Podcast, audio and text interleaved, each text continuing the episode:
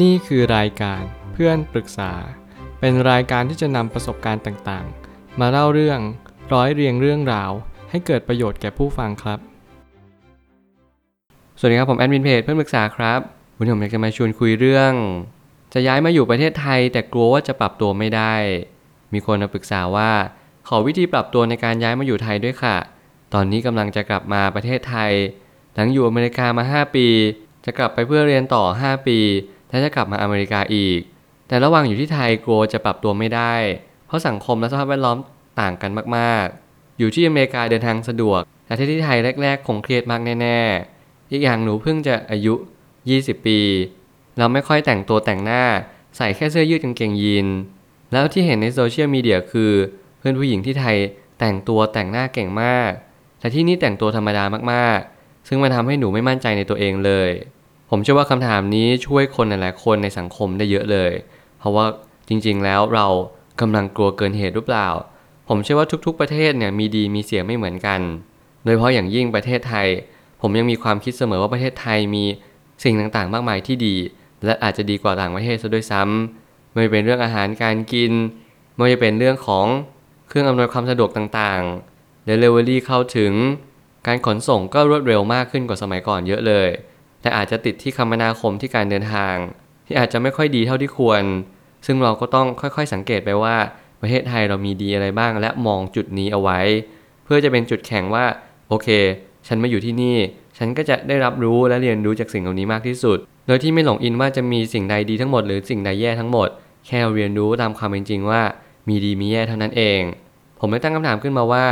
การปรับตัวในสถานที่อยู่อาศัยเป็นสิ่งที่ต้องทำกันทุกคน บางคนย้ายจังหวัด บางคนย้ายประเทศ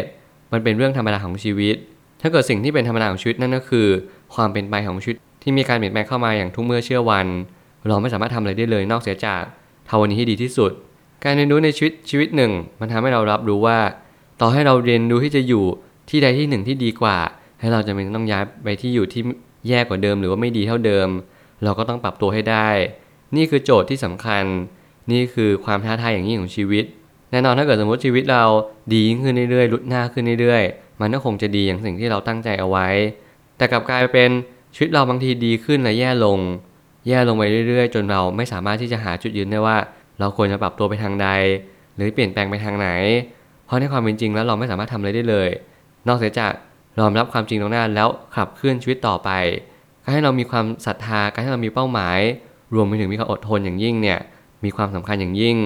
อย่างน้อยที่สุดมันยังช่วยให้เราเข้าใจและตระหนักรู้ว่า วันนี้ก็ไม่ได้แย่ที่สุด อย่างสิ่งที่เราเคยคาดฝันเอาไว้ เมื่อเรามองย้อนกลับมาในจุดที่แย่ที่สุด เราจะไม่ได้คิดว่ามันแย่อะไรซะด้วยซ้ำเพียงแต่อาจจะคิดแค่ว่า เออ มันก็เป็นแค่ประสบการณ์ประสบการณ์หนึ่ง เหมือนเรากินข้าวไม่อร่อย ก็แค่ไม่อร่อย มันไม่ได้หมายว่าโอ้โห ถ้าฉันกินข้าวไม่อร่อยมื้อนึงนี่มันจะยิ่งใหญ่มากๆเลย ผมเชื่อว่าการย้ายถิ่นที่อยู่อาศัยเนี่ยเป็นเรื่องปกติมากๆ บางคนไม่เคยอยู่กับที่เลย เขามักจะอยู่ที่ใดที่หนึ่ง แบบแป๊บเดียวหรือว่าชั่วครู่เดียวเท่านั้นเอง นั่นก็จึงเป็นเหตุผลว่าเราแต่ละคนนั้นไม่เหมือนกัน ถ้าเราไม่เคยที่จะปรับตัว วันนี้คือโอกาสแล้วที่เราจะต้องฝึกฝนและเรียนรู้ ความแตกต่างระหว่างประเทศไทย คือเป็นสิ่งที่ทำให้เราตระหนักว่า เราต้องเรียนรู้ที่จะอยู่ในแต่ละถิ่นฐาน เพราะมันคือส่วนหนึ่งของชีวิตทุกคน ถ้าเกิดสมมุติว่าเราอยู่กรุงเทพมันก็จะง่ายขึ้นกว่าเดิม ถ้าเกิดสมมติเราอยู่ต่างจังหวัดมันก็จะยากขึ้นกว่าเดิม แน่นอนว่ายากง่ายอาจจะอยู่ที่สถานที่อยู่ที่จังหวะ และอยู่ที่เวลาเรามีมุมมองต่อสิ่งสิ่งนั้น แน่นอนว่าการที่ผมอยู่กรุงเทพมาตั้งแต่เกิด ผมก็มองว่าค่าของชีพสูงสักนิดหนึ่งแต่มันก็ได้ความสะดวกสบายเข้ามาแทนที่ ถ้าเรามีฐานะหน่อย ถ้าเรามีโอกาสทางชีวิตสักนิดหนึ่งผมว่าการอยู่ในประเทศไทยไม่ใช่เรื่องยากเลย แค่เราต้องปรับตัวว่าอะไรง่ายอะไรยากแล้วเราค่อยเข้าไปสอบเท่านั้นเอง ในจุดบางจุดผมก็ยังมีความคิดว่าอาจจะเป็นส่วนที่ยากสักนิดหนึ่งถ้าเกิดสมมติเราเทียบกับต่างประเทศ อย่างเช่นประเทศไทยถ้าเกิดสมมติเราไม่มีรถยนต์ส่วนตัวเนี่ยมันอาจจะวุ่นวายสักนิดหนึ่ง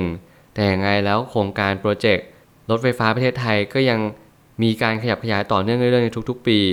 ถึงแม้ว่าเราจะมี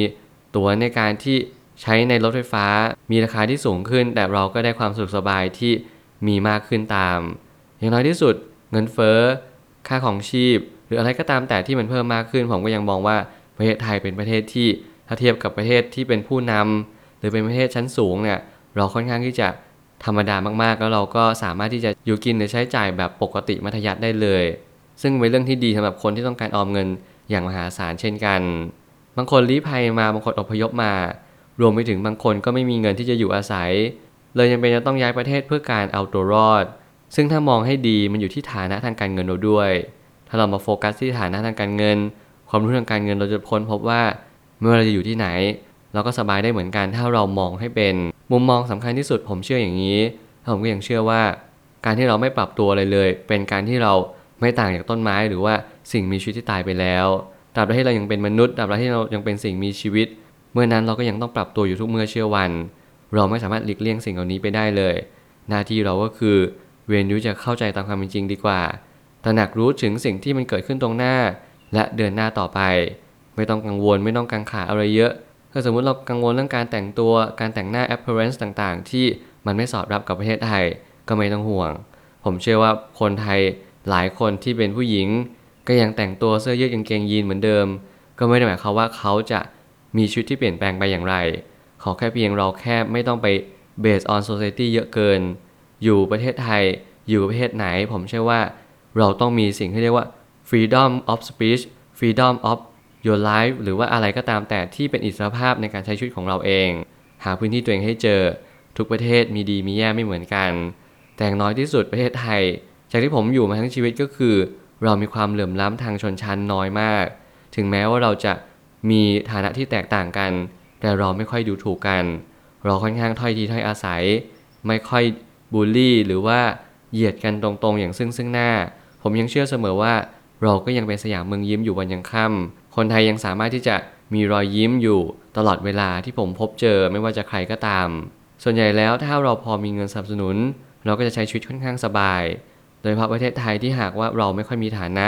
ก็อาจจะลำบากหน่อย แต่ข้อดีก็มีมากเช่นกันสำหรับคนที่ไม่ค่อยมีฐานะก็คือ ให้เราย้ายไปอยู่ต่างจังหวัดในประเทศไทย ผมเชื่อว่าเราสามารถที่จะอยู่ได้อย่างสบายเลย มีผู้คนมากมายที่ผมรู้จักและผมได้ยินข่าวคราวมาเยอะมาก เขาก็ต้องการที่จะใช้ชีวิต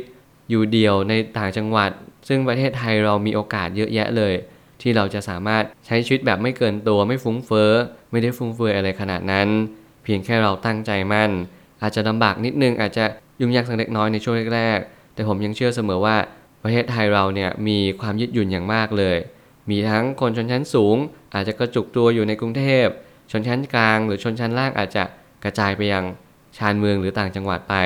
แต่อย่างน้อยที่สุดผมก็ยังเชื่อว่า ความเจริญก็ยังแผ่ขยายไปยังทุกๆ มุมเมืองอยู่แล้ว ไม่ต้องเป็นห่วงเลย ขอแค่เพียงเราออกแบบชุดตัวเอง ขอแค่เพียงเราแค่เรียนรู้ว่าทุกอย่างต้องปรับตัวเท่านั้นก็พอ การปรับตัวเป็นสิ่งที่สำคัญ ความกลัวเป็นเรื่องปกติ แต่เราต้องมีความกล้าที่จะมาแทนที่ความกลัวบ้าง